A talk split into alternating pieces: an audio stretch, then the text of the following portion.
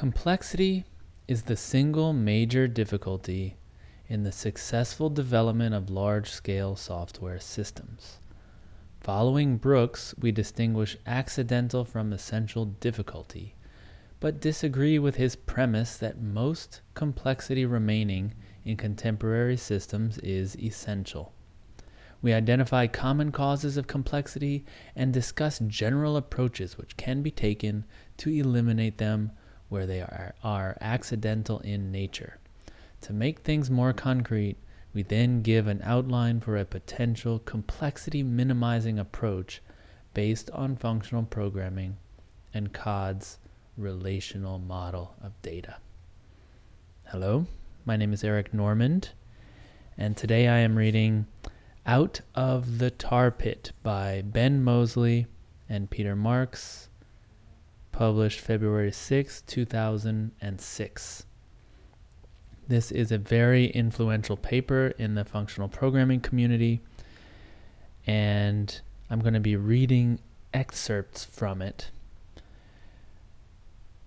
You know, most papers have a problem that they're trying to address, they're trying to describe the problem, and this one is all about analyzing the principal reasons software projects fail, and they're proposing a solution.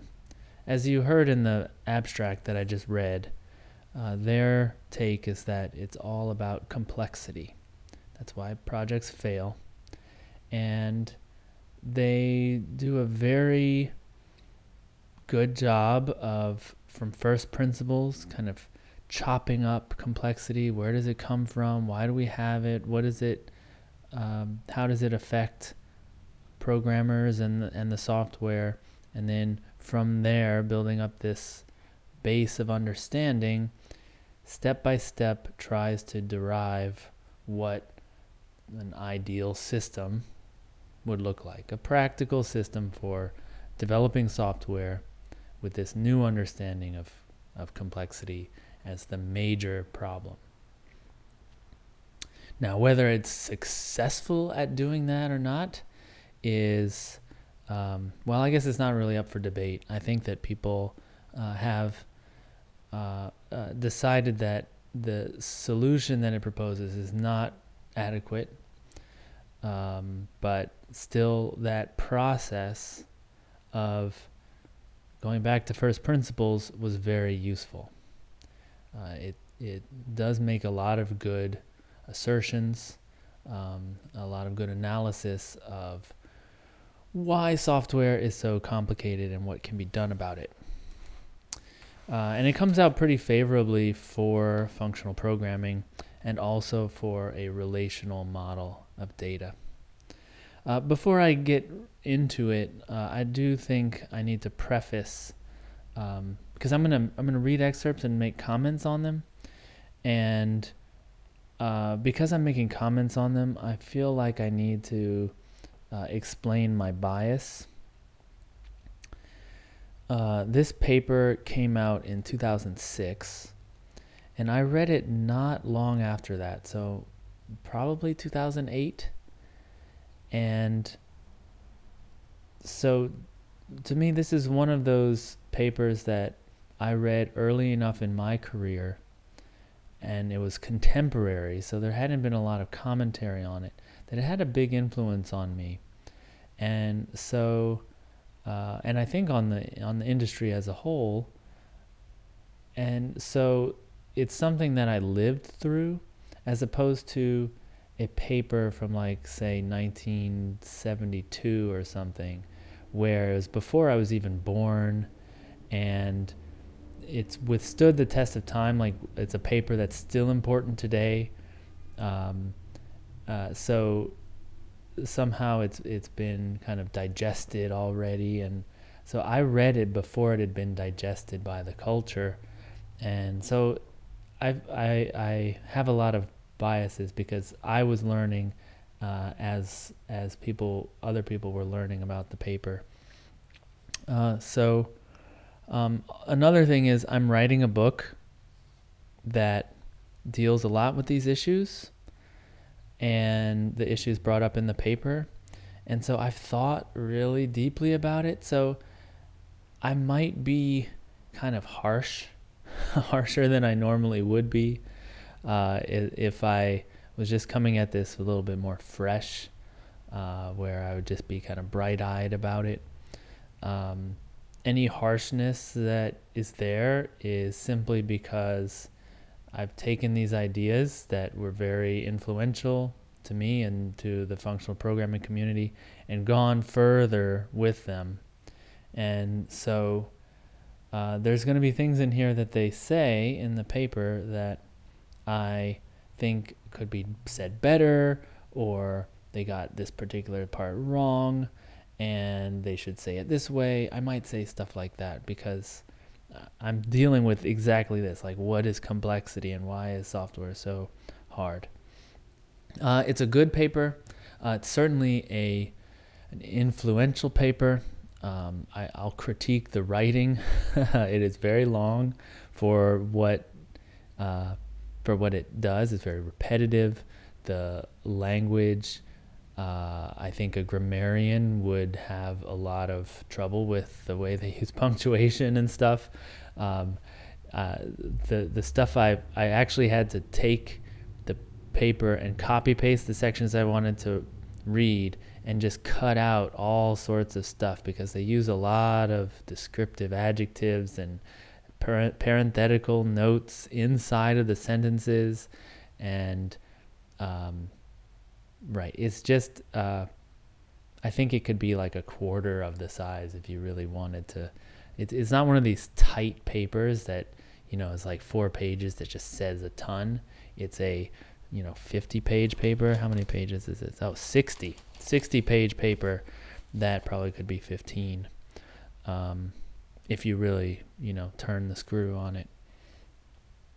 Uh, but still, it's worth reading and it's been a big influence, I think, on uh, languages that have come out since. So things like Clojure, uh, Elm, uh, even stuff like uh, React and the flow architecture. Uh, those things have been def- definitely influenced by this. Uh, and then I think it's influenced the community in in the sense of like this helps the explanation of like why you should choose Haskell or why you should choose Erlang, stuff like that. So,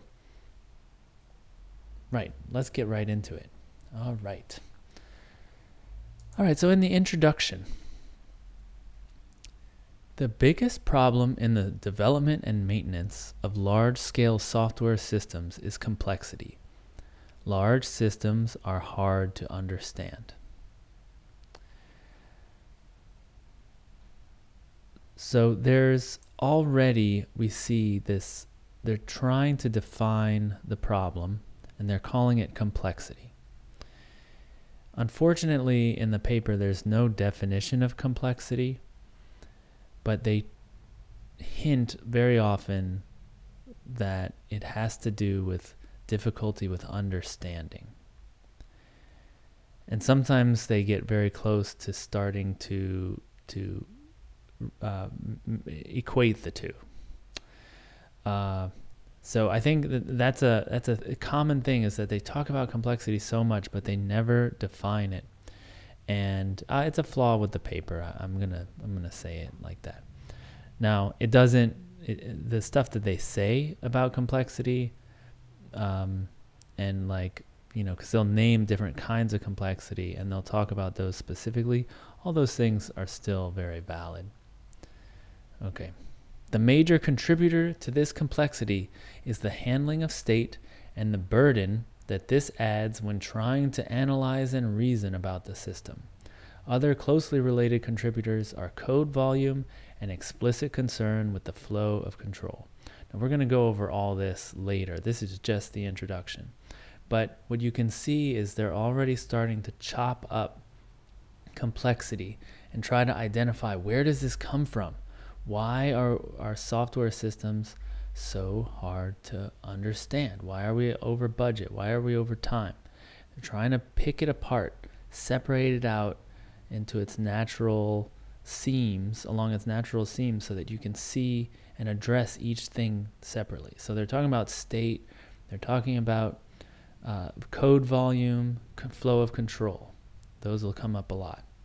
The classical ways to approach the difficulty of state include object oriented programming and functional programming.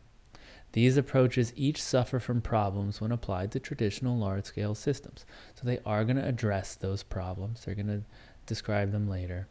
So I'm going to leave it there. It is possible to take useful ideas from both, that's OOP and FP, and that when combined with some ideas from the relational database world, this approach offers significant potential for simplifying the construction of large scale software.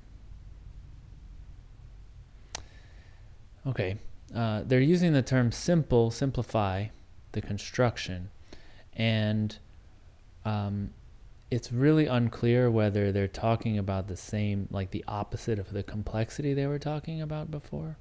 I don't know if it's just a language thing, but it's it's a weird choice of words because they're simplifying the construction. They're not constructing simple large scale systems. So it's I don't know. Uh, I'm gonna I'm probably gonna bring that up a lot because it's uh, if you try to read too deeply into it, you get into these kinds of ambiguous and uh, it, I don't know what you call that. Um, difficulties with the paper, problems with the paper, flaws in the paper. Okay. Now they're going to talk about complexity. Major theme of the whole paper is complexity. Complexity is the root cause of the vast majority of problems with software today. Unreliability, late delivery, lack of security, often even poor performance in large scale systems, can all be seen as deriving ultimately from unmanageable complexity. Being able to understand a system is prerequisite for avoiding all of them, and of course, it is this which complexity destroys. So, complexity destroys the ability to understand your system and you need to understand the system to avoid all these other problems. Okay, so here they're saying that complexity is causing difficulty to understand. Okay. This is the unfortunate truth. Simplicity is hard. But the purpose of this paper is to give some cause for optimism. Okay, so we have some optimism, all right? uh, in the simplicity is hard part, I'm not going to read all of it, but they do talk about, um, they do talk about having to put in more effort to be simple. Uh, we'll we'll see a little bit more of that. The type of complexity we are discussing in this paper is that which makes large systems hard to understand right? So again, reiterating this complexity is what makes the systems hard to understand. It is the cause. So complexity causes difficulty of understanding. So now they have to talk about understanding. What do we mean? There are two widely used approaches to understanding systems. One, testing, and two, informal reasoning. Of the two, informal reasoning is the most important by far. This is because there are inherent limits to what can be achieved by testing, and because informal reasoning is always used. Okay. Uh, they're, they're saying that informal reasoning, you got to do it no matter what. Even when you're testing, you're doing informal reasoning. So that's more important. Uh, the, the limits to the, to the testing, um, you know, this is a, another one of those like reasoning errors uh, maybe maybe it's just a rhetorical error but there are inherent limits to what can be achieved by testing but there are inherent limits to what can be achieved by informal reasoning. Uh, you got to enumerate those limits or don't mention them. It doesn't if it if it's not about the particular limits. Okay. But they're both limited is what they mean. And the more important one is the informal reasoning because when you're writing code, when you're reading code, you're debugging, um, you're even planning the code, you got to understand, uh, you know, you have to use informal reasoning.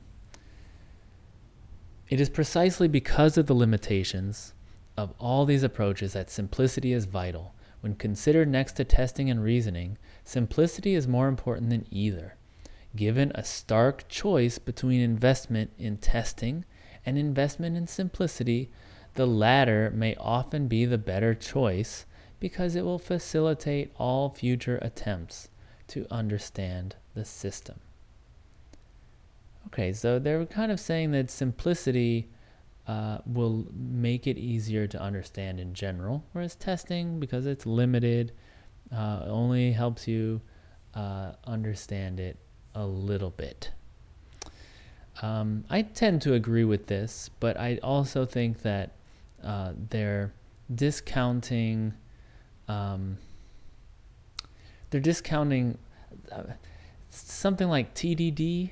Let me say, like I, the the the practice of TDD wasn't that widespread in 2006 when this was published, and um, I think that the interplay between reasoning and testing is uh, is much more pronounced when you're doing TDD.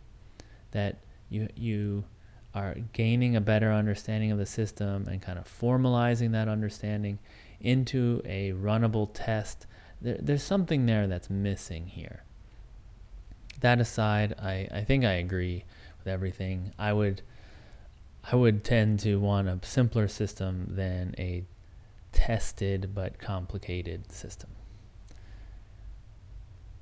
All right, causes of complexity. So here, this is where they start chopping it up. They're really gonna like get down below like complexity is this big umbrella term they're trying to get under it and figure out what is exactly happening here. All right, complexity caused by state.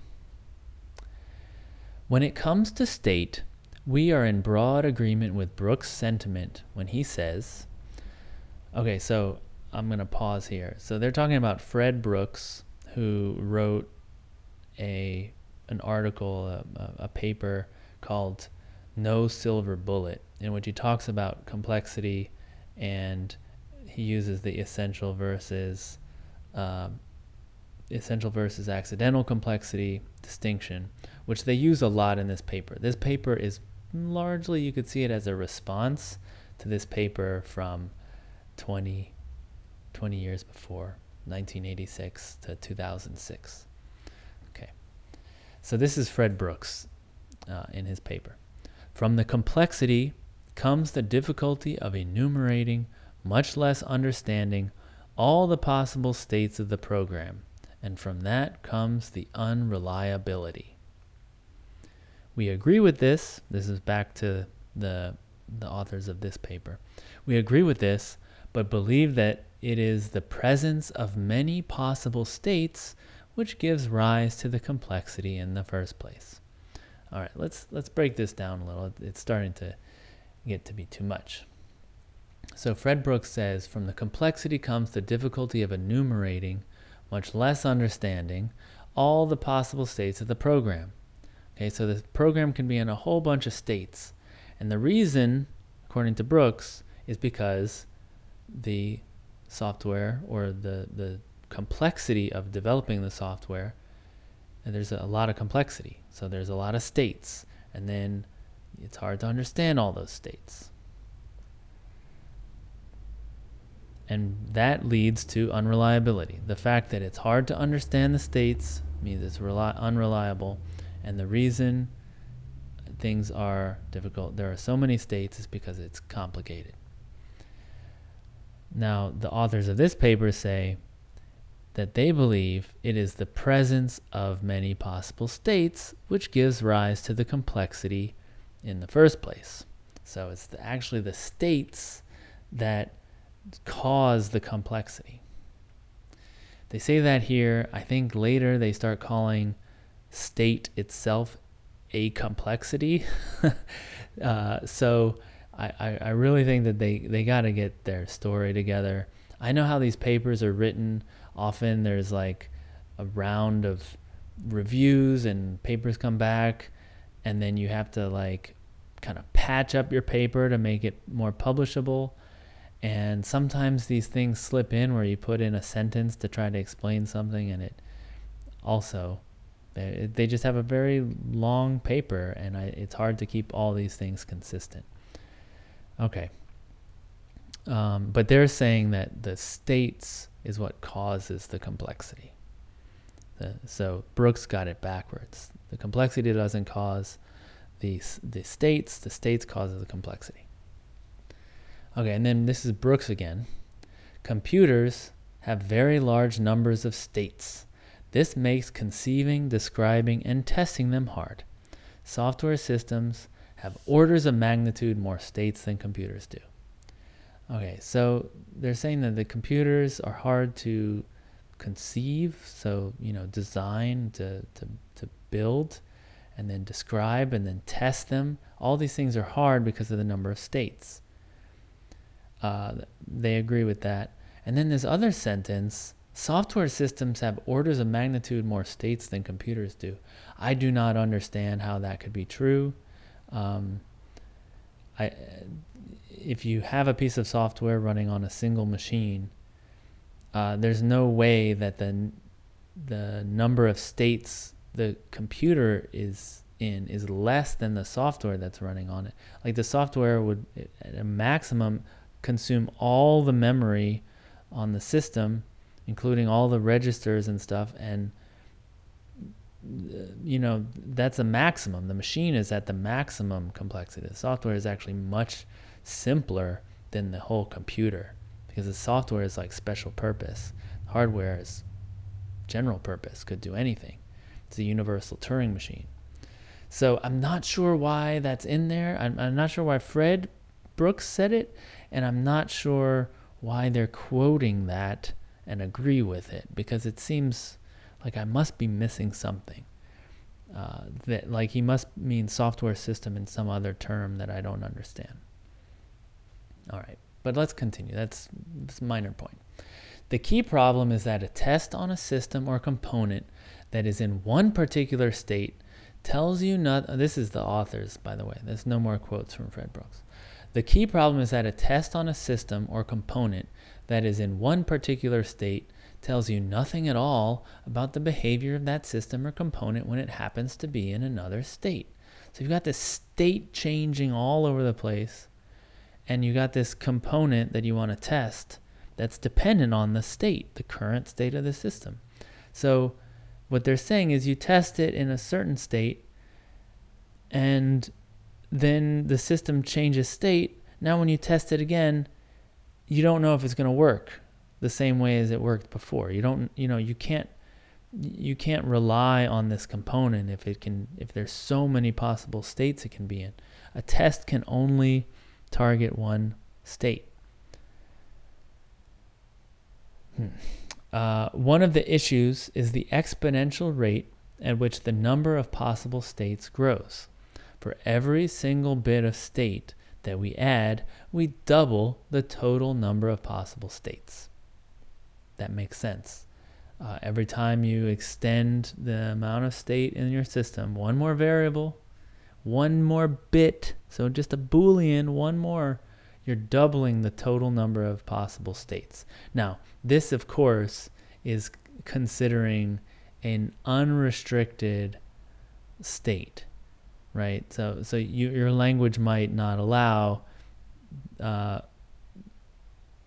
you know, the that if I set this boolean, everything else can be unchanged. You know, there might be some kind of uh, dependencies in there, and so in that case, it wouldn't actually double. But they're talking about the worst case scenario and how most uh, like imperative languages work. You just add another global variable and you've you know, multiplied the number of possible states, and at, at minimum by two. Consider a system to be made up of procedures, some of which are stateful and others which aren't. If the stateless procedure makes use of any other procedure which is stateful, even indirectly, then all bets are off. Our procedure becomes contaminated, and we can only understand it in the context of state. All right. So what they're saying is you have these these procedures, And some of them are going to access global state, global mutable state, and some of them aren't. But if you have one that doesn't access that mutable state, maybe it's not even global, but it's, you know, persistent, like it, it follows it around. Um, so you have this this this procedure that has state. If a procedure that doesn't directly have state calls it, then it itself is going to depend on the state indirectly. I don't.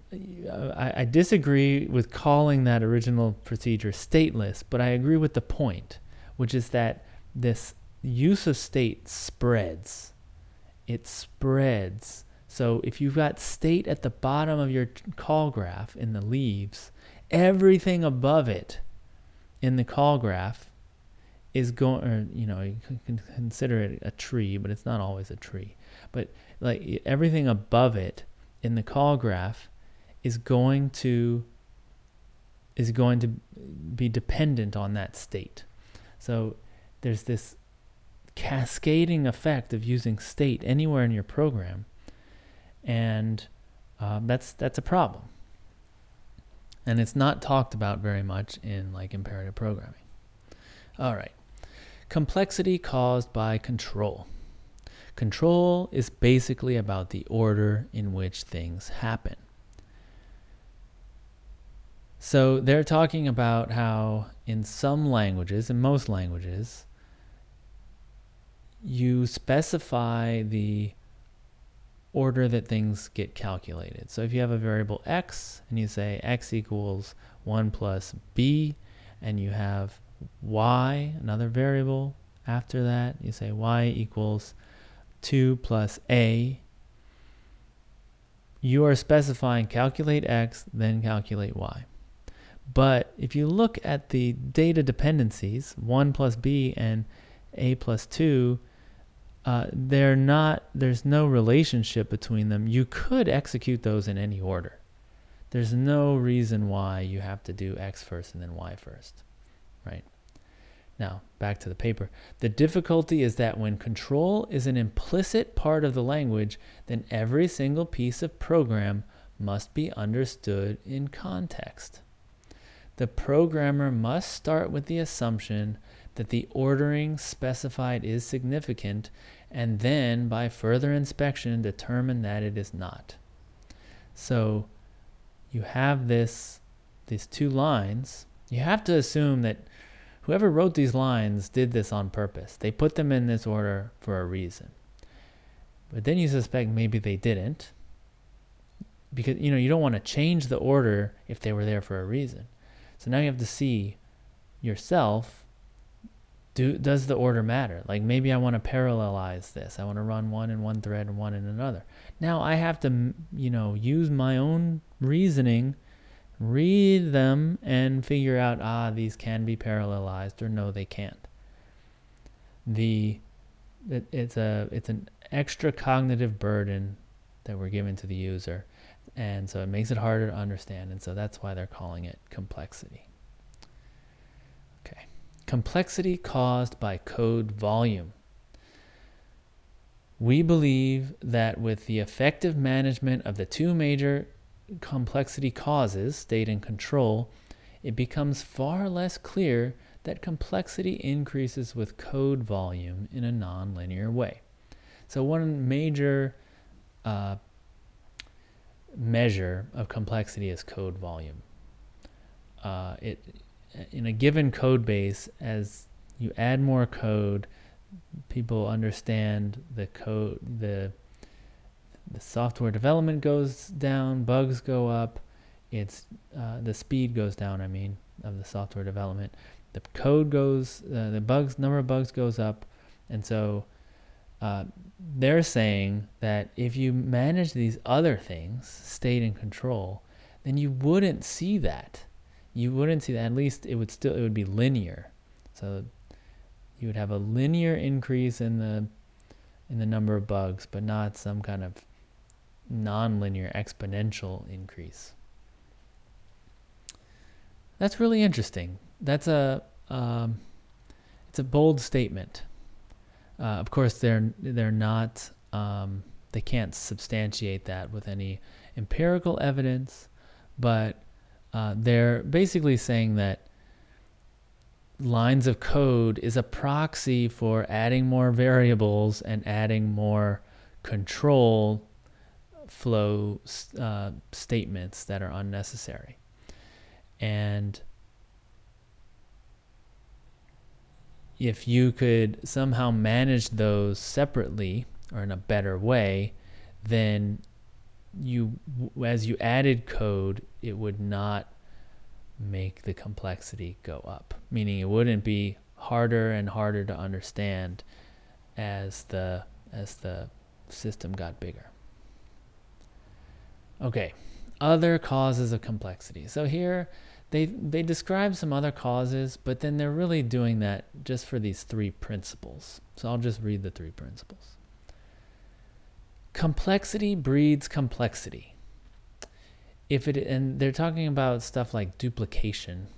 So with duplication, if it is not clear what exists, does not uh, eh, if it is not clear that what exists does exactly what is required, there will be a strong tendency to duplicate. So you're looking at some code, and you, it's hard to understand because it's complex, and you're not sure that it does what you need, or maybe you can't find something that you, does what you need because it's too complicated.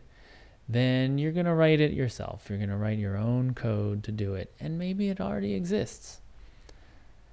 Okay, so the other principle we've talked about simplicity is hard. Uh, it takes effort, and you don't always have the energy and time to do it. And then power corrupts. The more powerful a language, the harder it is to understand to understand systems constructed in it. Um, good example of this is something like machine code. Machine code is exactly as powerful as the machine can do. Right? You can do anything that the machine can do in that language. Uh, but then you restrict yourself by by having a higher order language. Let's say you get rid of gotos, you get rid of the ability to modify the code if you that you're you know the code that is currently running um, you get rid of those things and it's actually easier to understand your software. So you're reducing power, you're restricting power, but you're making an easier system. Uh, they are also saying that if you can do something, it's what, you know, this is kind of one of these um, software development problems that if your language does allow something, and you have a big enough team and it run and the team is developing the software for long enough, anything that it can do, it will do at some point. Right? They will, you know, uh, they will modify the the pointer, right? They will do some pointer arithmetic if you let them. Right? It will happen. So just restrict it, restrict it, restrict it. Uh, that's what that's what they're saying. Okay classical approaches to managing complexity. All right, they're going to go over three uh, programming paradigms and talk about them.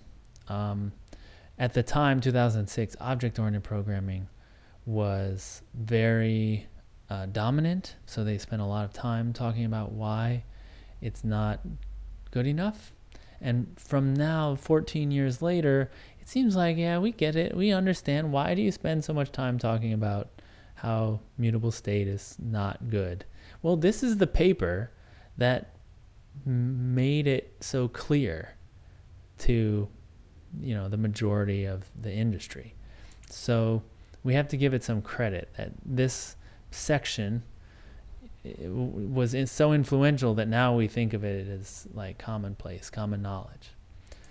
Okay, and it's not common enough. All right. An object is seen as consisting of some state together with a set of procedures for accessing and manipulating that state. Common understanding. You have an object, there's state, and there's behaviors uh, inside that object.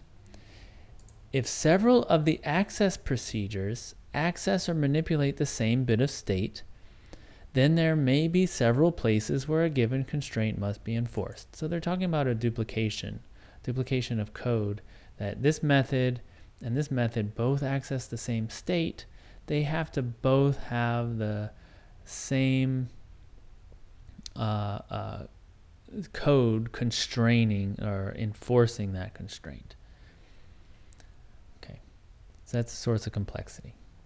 Strongly biased Okay, so OOP is uh, strongly biased towards single object constraints, and it is awkward to enforce more complicated constraints involving multiple objects. So you have this object is encapsulating the state. It's really clear that you have this API for it, and so you can maintain a relationship between the bits of state inside there, but then when you have two objects and you're trying to keep them in sync, you no longer have any ability uh, in this model, right? That you can do within an object, you can keep the constraints, but then once you're outside, you have two or more objects, you can't. Identity and state.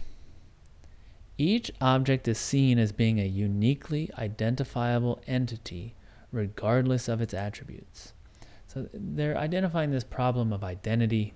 Uh, if you have two objects, uh, the default is that they are equal if their references are equal, right? Uh, so what that means is two objects that represent the same entity in the real world uh, are not equal, and you can't. There's no um, there's no language level construct for determining how to compare two objects. You have to go to your domain and say, oh, well, if they have the same uh, uh, identification number or the same user ID or something like that, then they're the same user. But otherwise, they're different. And the reason that's difficult is because uh, if you have two copies they're not copies, but you have two objects with um, that are representing the same object in the real world. They're and they're being mutated. There's it's really hard to know which one is correct and which one is like there's no way to compare them. It uh, it, be, it becomes complexity you have to add on to be able to compare them, to be able to understand what you've got. So they say this here. It is common to start using custom access procedures to determine whether two objects are equivalent in some domain specific sense. So you have some custom equals method that just compares the IDs, for instance. Okay, state. So this is object orientation and state. OOP suffers directly from the problems associated with state described above directly. It's just got mutable state. We've already talked about uh, that it's got, you know, this exponential number of uh, possible states. You double every uh, number of states every time you add one bit. Control. Uh, this is an interesting paragraph. Actor style languages use the message passing model of concurrency. This can lead to easier informal reasoning in some cases, but the use of actor style languages is not widespread. Okay, so uh, now it is much more widespread to have actor style languages, right? So Erlang, since 2006, has become more prominent, uh, as has Elixir, and even Akka on uh, on the JVM.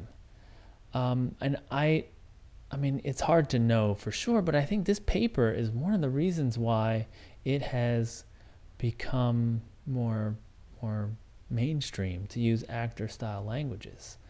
Uh, it's unfortunate that they don't go into this more, uh, but but uh, if they had, you know, there would be a, a deeper analysis of whether it, how how good this informal reasoning actually is. but anyway, it's it's interesting to see the effects of this and and its place in time. Um, before we go on and leave object-oriented programming, I do have to say something about uh, Smalltalk and complexity. Uh, Smalltalk being the original OO language. Um, while I agree with everything they say in this section that I've read, okay, um, empirically, Smalltalk was such a small yet powerful system. Um, I'm, I can't say it's not complex, like it does have a lot of state. But there seems to be something about Smalltalk that allowed for such a small piece of code, small amount of code, to generate an entire operating system, including the GUI and the graphics system and I I think that there's a, a lot to study there. That somehow uh, we need a response to this idea that object-oriented systems are necessarily complex. How is it that the Smalltalk system avoided it? Or is it complex? I mean, there, that's a big question there. And I don't know Smalltalk well enough to really say that, but I think it's it's something that we kind of ignore. Uh, it's not known that much. Like if if you look at the Smalltalk papers, you know they talk about such small systems, like so many so few lines of code, and the you know like the window class is like 20 lines of code or something ridiculous like that. How did they do it? How did they manage to do that? When you look at, you know, I'm using a Mac right now. If you look at the code to run the Windows uh, in this system, of course, they're probably more capable. Uh, they handle more cases and they have more GUI elements and stuff. But it's not 20 lines of code. And I just, I there's got to be something in there uh, that that is not being surfaced. It's like it's in Smalltalk experts' brains somewhere, but they don't know how to say it. That there's some principle that they're applying that we're not we're not all privy to. That maybe they're saying it and we can't hear it. You know, they're not not saying it in a way that we can hear. So, if you're a Smalltalker, reach out. Let's figure out why. Okay, I'm to have to go a little bit faster now. All right, so functional programming. So they basically say functional programming and state because they're talking about pure functional programming. Um, state, because of the guarantees of referential transparency, it obliterates one of the two crucial weaknesses of testing. Uh, the two weaknesses of testing one is that the total like the, the number of inputs is large right? The arguments to your function are large. Um, you, and a test can only test one possible input set. But then there's also the state. So your function if it rec- relies on the state of the system that's even larger. And the and the referential transparency at least gets rid of that state one. The state of the system is eliminated because it's pure. All the things you have to worry about are the arguments, right? Okay. Control. Most functional languages specify implicit sequencing and hence they, may, they face many of the same issues mentioned above. So they still have this implicit sequencing that's hard to understand. However, they encourage a more abstract use of control using functionals such as fold and map rather than explicit looping. So they're saying that's a that's a benefit. There's a higher order thing because you know fold and map can be done in parallel or what have you. It's it's kind of implicit in that model. There are also concurrent versions of many functional languages, and the fact that state is generally avoided can give benefits in this area. For example, in a pure functional language, it will always be safe to evaluate all arguments to a function in parallel. So I have to mention Haskell. Haskell has a lazy evaluation semantics, and that means that you don't really know the order that things are going to be evaluated in. Uh, so they didn't have that in there, so I'm going to add it in. And, and they're saying that's a good thing. You don't want to have to specify the order. Control. The fact is that we are, when, oh, sorry, not control. Uh, when we are using functional values to, sim- well, the fact is that we are using functional values to simulate state. So there, he describes a system where you have some counter and you need to keep the current value of the counter and then you need to um, when you increment it, you need to return the new value. And so you can't, in a pure functional system, you can't keep that state. So you actually have to return two values and then somehow pass that one of the values back into it as an argument. And this is simulating state. So there's in principle nothing to stop functional programs from passing a single extra parameter into and out of every single function in the entire system. So you can add an extra parameter and an extra return value, you know, a tuple, you're returning two values to every single function. There's nothing stopping you. And remember, the power corrupts problems. Someone's going to do it somewhere. If this extra parameter were a collection, then it could be used to simulate an arbitrarily large set of mutable variables. In effect, this approach recreates a single pool of global variables. Ease of reasoning is lost. So you can just reintroduce global variables in a functional system. State and modularity. Okay. In a functional program, you can always tell exactly what will control the outcome of a procedure by looking at the arguments supplied where it is invoked. It's a pure functional program. In a stateful program, this property is completely destroyed. You can never tell what will control the outcome and potentially have to look at every single piece of code in the entire system to determine this information. Whoa, okay, this is a very strong statement. Look at all these words here. Completely destroyed. You can never tell what will control the outcome. You potentially have to look at every single piece of thing in the entire system. Okay.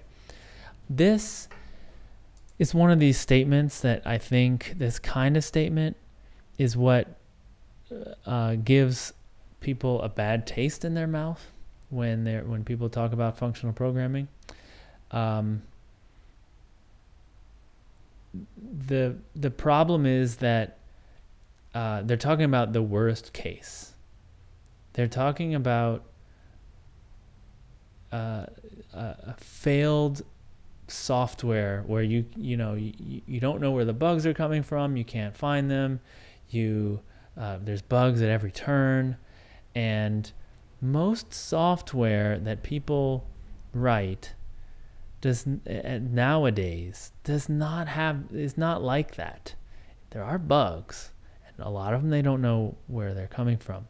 But it's not people's you know impression of well, my system, I don't have to look at every single line of code to know uh, what state the system is in, right? So it, it's statements like this that um, they're talking about like the worst possible case. Like if you got some state that is modified all over, then yes, the worst case is you have to just look through the code one line at a time and figure out everywhere that modifies it but usually state is not modified all over. Um, the the one thing that that saves this sentence is the potentially. It is potentially, you know, you potentially have to look at every single piece of code. Yeah, okay. Uh, I think it I think it sullies it a bit. You know, it, it's of course true. You potentially do have to, but in practice, we, we rarely do. Uh, the fact remains that such arguments have been insufficient to result in widespread adoption of functional programming. I hope it's clear that I'm skipping a lot, uh, that things aren't necessarily related when I start a new quote. Okay, so we don't have widespread adoption of functional programming. I think since 2006, there's been a lot more adoption of functional programming, so maybe this paper is helping. We must therefore conclude that the main weakness of functional programming is the flip side of its main strength, namely that problems arise when the system to be built must maintain state of some kind.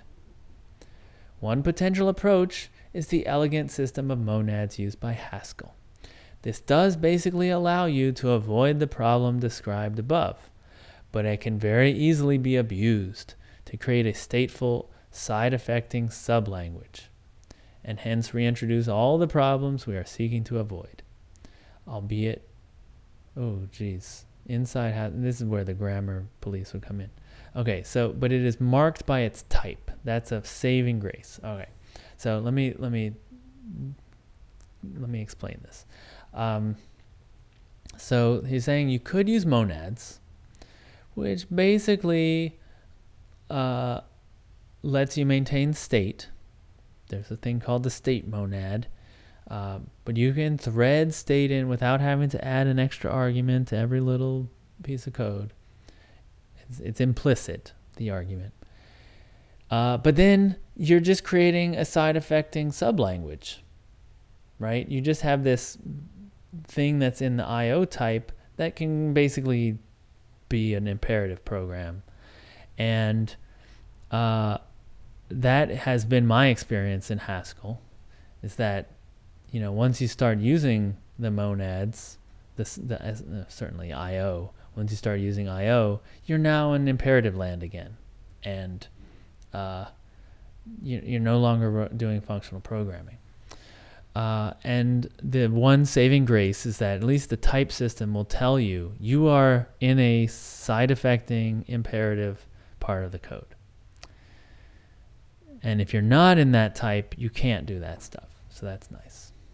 That's nice. Okay, logic programming. So they did OOP, they did FP, now they're doing logic programming. Um, pure, I'm not going to go talk about this much, but it's important to understand what they mean by it. Pure logic programming is the approach of doing nothing more than making statements about the problem and desired solutions. It offers the tantalizing promise of the ability to escape from the complexity problems caused by control. So, a pure logic programming language, you don't specify how to solve the problem. So, you're no control at all. It's very declarative. And so, this is hinting at the solution that they're going to talk about later. Accidents and essence. All right. This is an important idea in the paper, so we have to talk about it. Essential complexity is inherent in and the essence of the problem as seen by users. So they're dividing things into essential complexity and accidental complexity. And they're making a much more objective line than Brooks did in his paper where he, he makes he's, he talks about the same stuff essential complexity and accidental complexity. But they're defining complexity in a more rigorous way. And they're also making the line between essential and accidental much clearer. Essential complexity is the essence of the problem as seen by the users. Accidental complexity is all the rest. Complexity with which the development team would not have to deal in the ideal world. So the ideal world is where you don't have to worry about performance, you don't have to worry about you know network latency or thread pools or you know anything like that. It's all gone. One implication of this definition is that if that the if is that if the user doesn't even know what something is, then it cannot possibly be essential. So if you got some programming term like a thread pool, and the user who is, you know, let's say a graphic designer using Photoshop, they're not concerned, they don't know what a thread pool is, and you're writing software for them, that's accidental complexity because they don't know what it is. Okay. So what they're saying, what they will eventually say, is that as much as possible, we want to get rid of that accidental complexity. We don't want to, as the programmers, we don't want that to mix in with the essential stuff. They're worried about colors and shapes and you, you know stuff that designers worry about. And we're talking about thread pools and we're introducing all this complexity to the problem. All right, now they're getting into their recommendations. Recommended general approach. So they're going to start with a high level, uh, kind of build out a system without the details, and then they're going to go into the t- details in the next section. Okay. So, I'll quote We're going to need to derive formal requirements from informal ones. Talk to the users, they give you the informal requirements. They're users, they don't, that's not their job, is to, you know, be perfectly precise. So they're going to give you informal requirements, and we're going to turn them into formal requirements. Formalization must be done with no view to execution whatsoever. So it's not coding, we're not programming, we are just describing it in an unambiguous way. So we have some language that we describe it in. Given that we are considering the ideal world, it is not unreasonable to assume that the next step is simply to execute these formal requirements directly on our underlying general purpose infrastructure. Okay, so I didn't mention this, but I should. They're they're talking about in an ideal world, right? This is the general approach. Um, they're saying we need to think in the ideal world. We don't have any accidental complexity. We just have this essential complexity. And so we're just going to not deal with any accidental complexity, just totally eliminate it, and just write out a specification in the ideal world. But then in an ideal world, you know, you could imagine the language that we wrote the spec in, the computer would understand it and would just be able to run it. This state of affairs is absolute simplicity. It does not seem conceivable that we can do any better than this, even in an ideal world right? So this is the point of doing this kind of ideal world scenario. This is your limit. This is the maximum that you can reduce the system's complexity. Okay, you're not writing anything about thread pools or uh, you know function calls or anything like that. You're just specifying exactly what the user wants in this concise way that the computer can understand. The very essence of declarative programming. Okay, state in the ideal world. Our main aim for state in the ideal world is to get rid of it. All but uh, that's the main aim. Now, they can't get rid of all of it. All data will either be provided directly to the system, that's the input, or derived.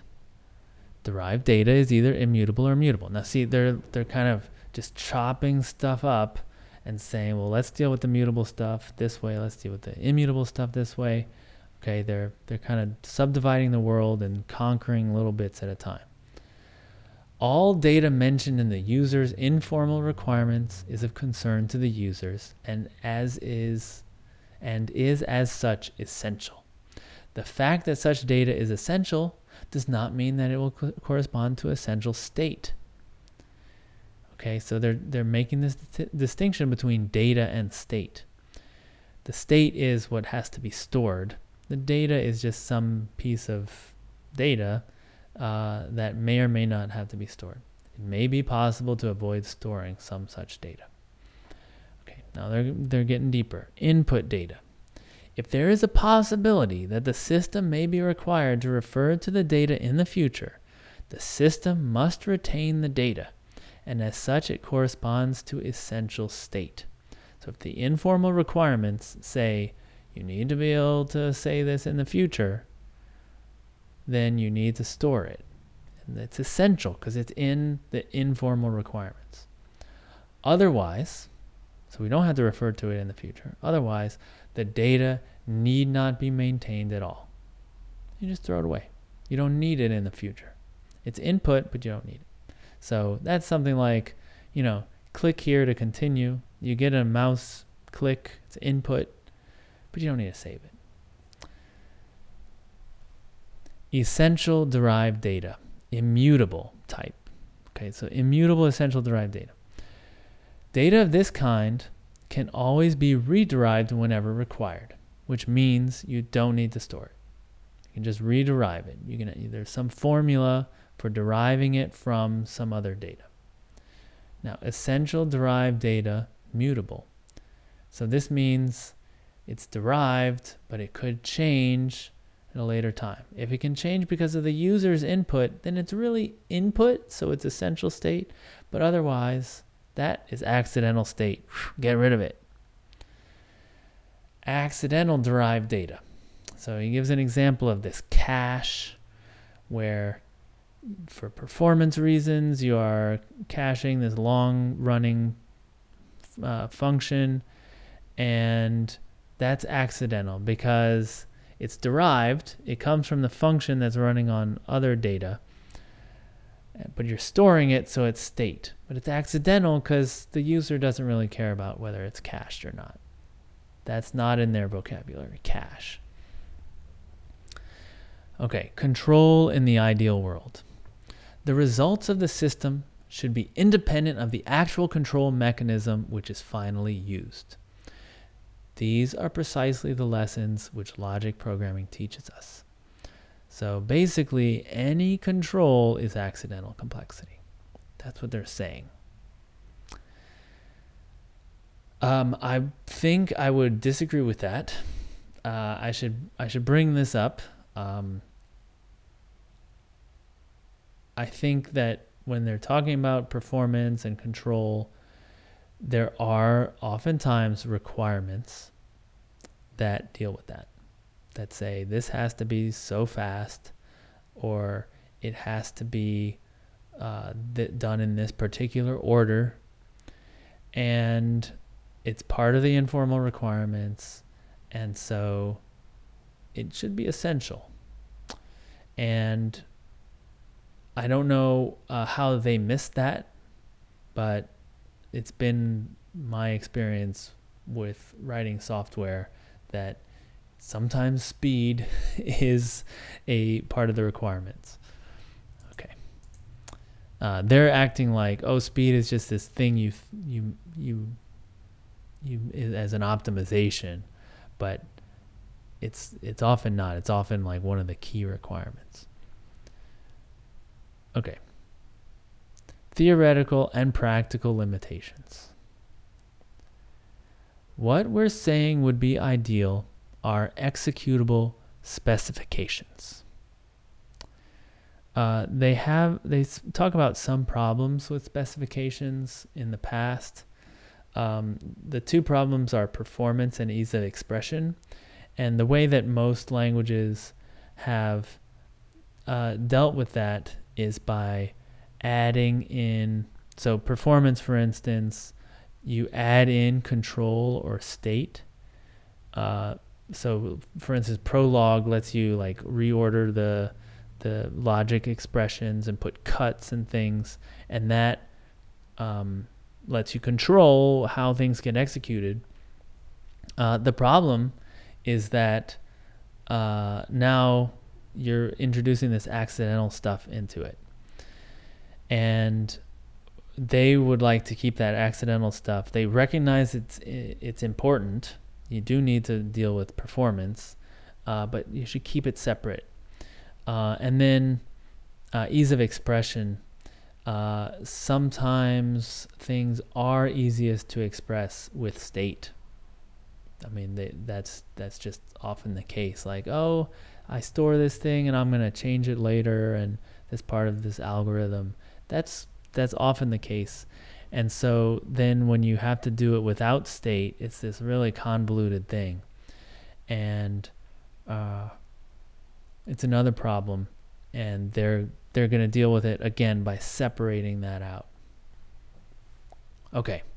So recommendations. They have this other principle where they're going to avoid the complexity or they can't avoid it, they're going to separate it out. So separate the different types of complexities out and don't let them combine because then the complexity explodes even more.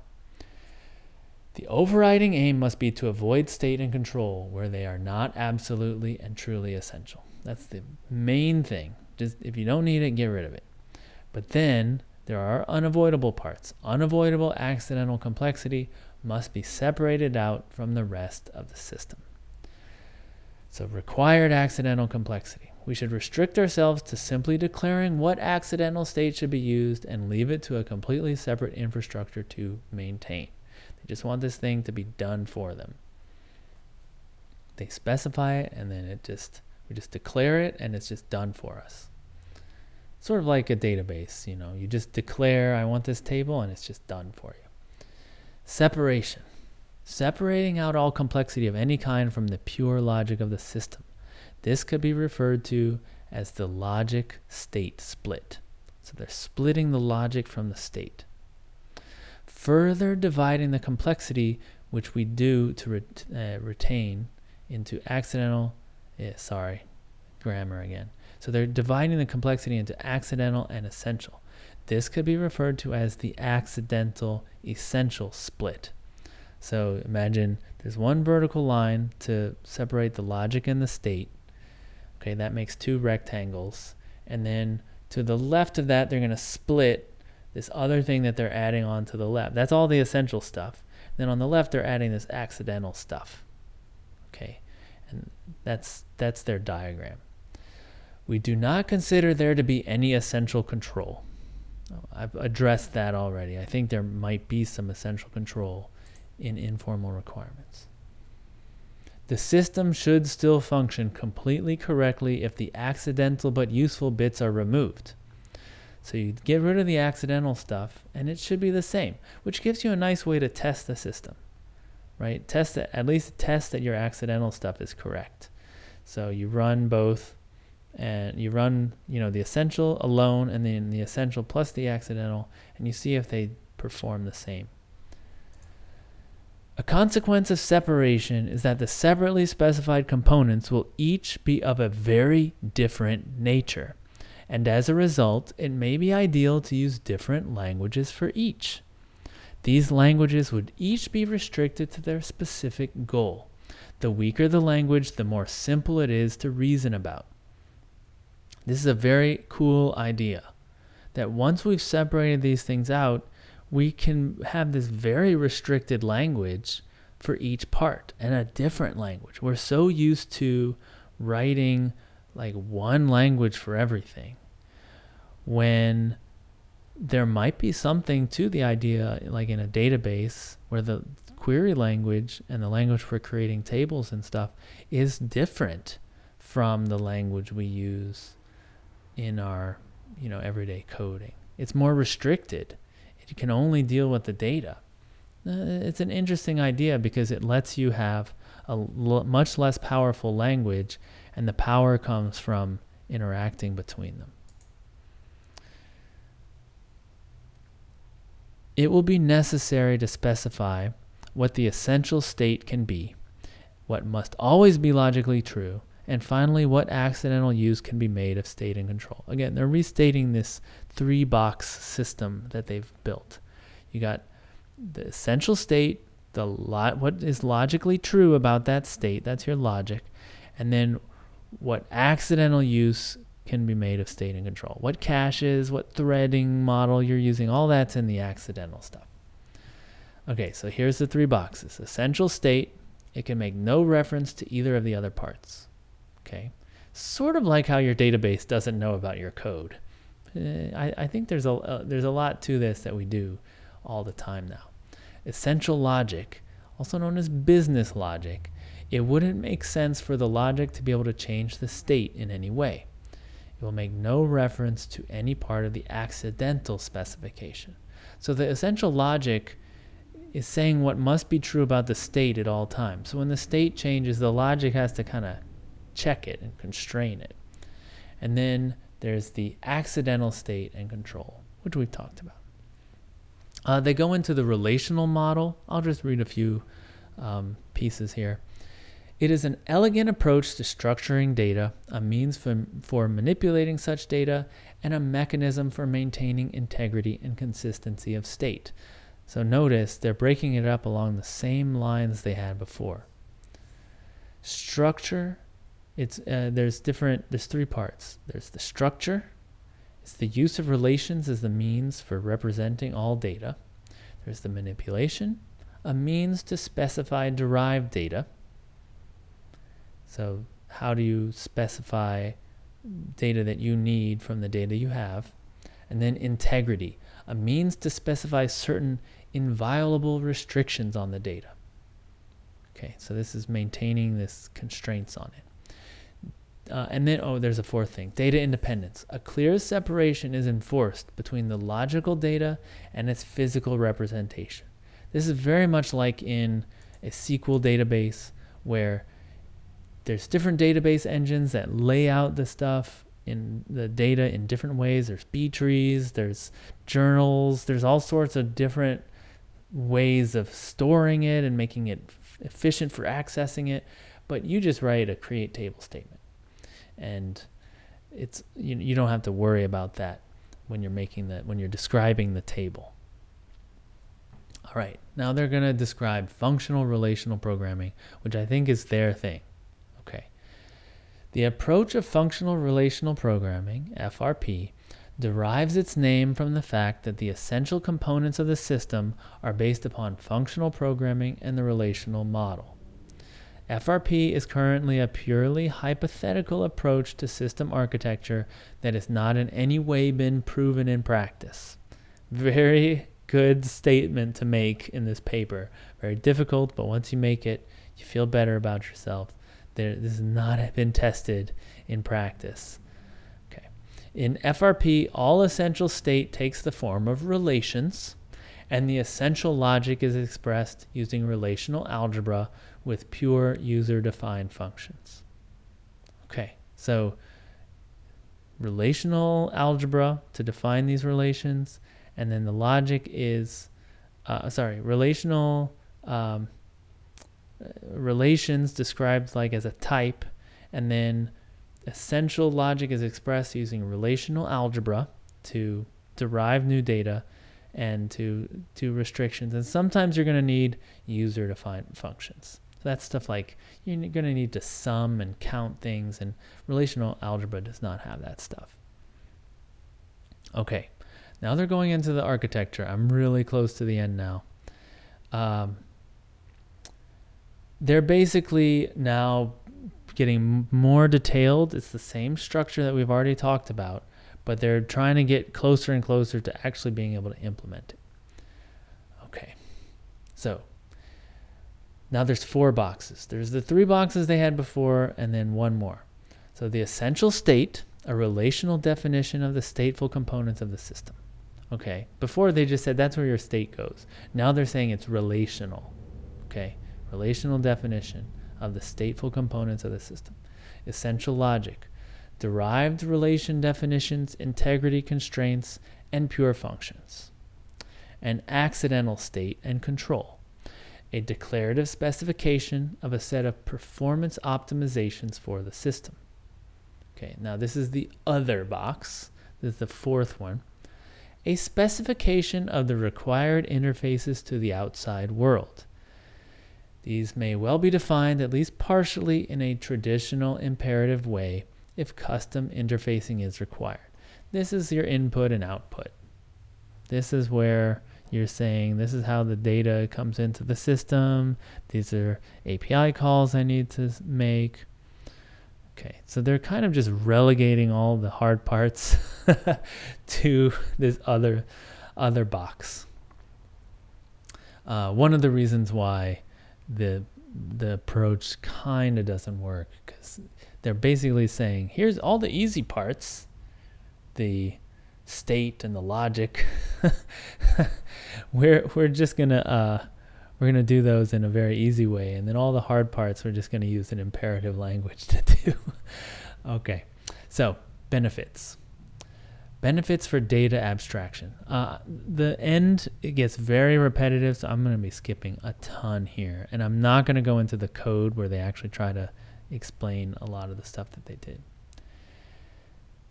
Unneeded data abstraction actually represents another common cause of complexity.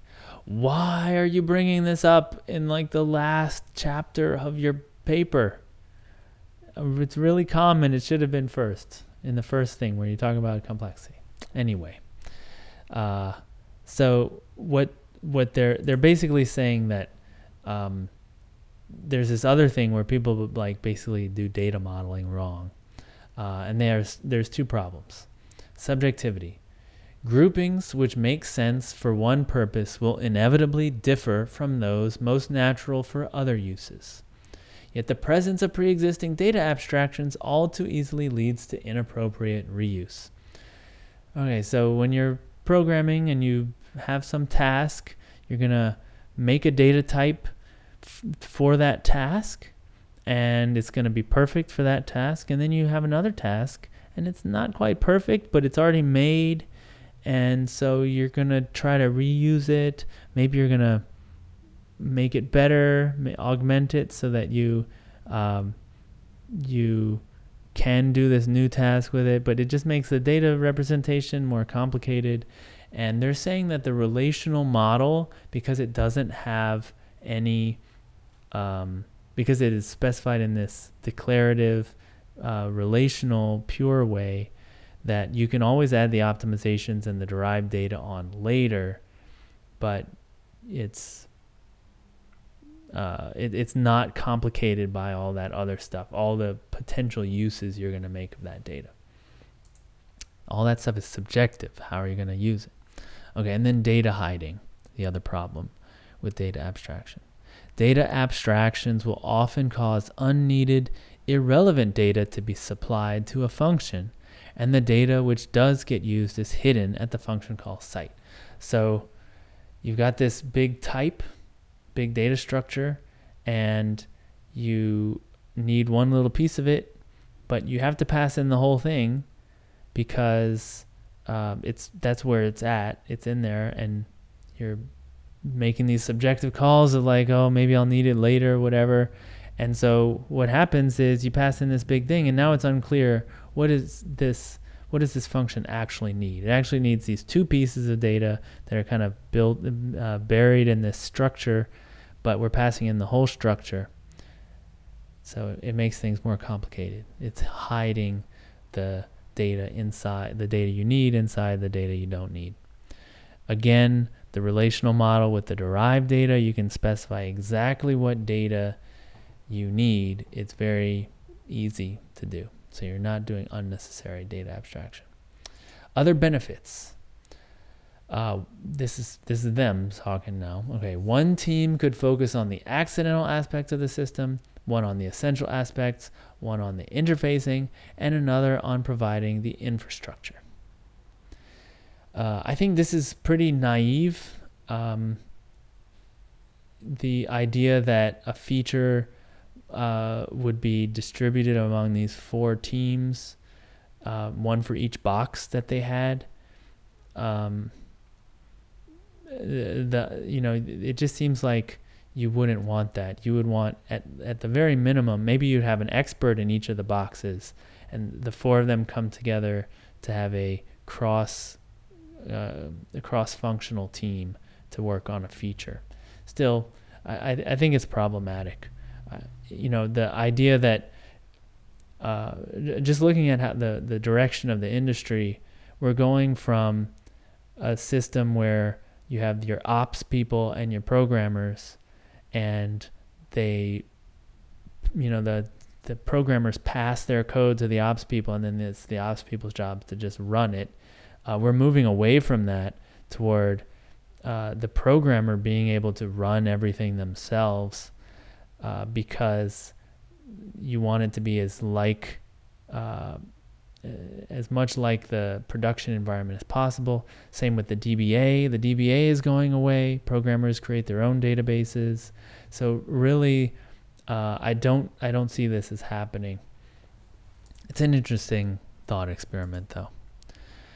Okay, and then they mentioned types. There's a section called types. I think they don't mean types. They mean more like data structures, but um, I'll permit it. FRP permits the creation of disjoint union types, but does not permit the creation of new product types. So, just like before with the data abstraction, they were talking about how uh, data abstraction, unnecessary data abstraction, causes complexity. That these new product types are uh, grouping data together and it's kind of just due to laziness difficult to ungroup them when you need them ungrouped when you need pieces and so they're just going to totally disallow new product types now that's also mitigated by the fact that they have these relations which are tuples they're sets of tuples and tuples are product types so uh, they have a way to um, to create, you know, groups of data that are related to each other. Okay, well, that's all I wanted to say about the paper. A super influential paper. Um, like I said, I was being kind of harsh with it because I've thought a lot about these ideas and they've been influential in me. So I've kind of evolved past these ideas. But rereading it, I was struck by how um, this is the source of a lot of this these ideas. I mean, especially stuff like the flow, flow model in a React application where you have your data and you have then you're deriving data from that and eventually that becomes part that becomes projected onto the DOM by the view. Uh, that idea is is straight out of this paper. This idea of separating the state from the, the logic and then the view and then the idea that then you have your input coming back into the state uh, is kind of a compromise of what they have because I don't I don't think they you know in this paper really deals with interactive systems uh, very well so they had to they had to patch it but the main idea is there I I, th- I think that there's a lot to this paper you should read it um, and I want to do two things. I don't know if I'll actually do them, but I want to. Um, one is talk about Fred Brooks' paper because I think they don't do it justice. Uh, when I first read this, I was like, oh, yeah, Fred Brooks, he was totally wrong. But I've since reread Fred Brooks, uh, the No Silver Bullet, and he's there. He doesn't. He's not saying what what they're saying. He said. So I think he, he has a, a good point, Fred Brooks does. Um, and then finally, I want to give my, uh, m- what I would consider a, a more uh, analytical, like I, I feel like they, they gave short shrift to the definition of complexity. And I want to try, uh, attempt a, a response to that uh, to really nail down what complexity is. Okay, thank you for listening. Um, I like to read these papers and comment on them because I think that papers aren't, uh, the, especially older papers, aren't talked about enough in our industry. We don't know our history, where we came from, and uh, people don't seem to read them, but maybe they'll listen on a podcast. So here I am if you want to hear this stuff, go ahead and subscribe. You can go to lispcast.com slash podcast and, uh, you know, you'll find links to subscribe there. Also, if you have any questions, any requests, I'd love to hear it. Well, my name is Eric Normand. This has been my thought on functional programming. Thanks for listening. Take care.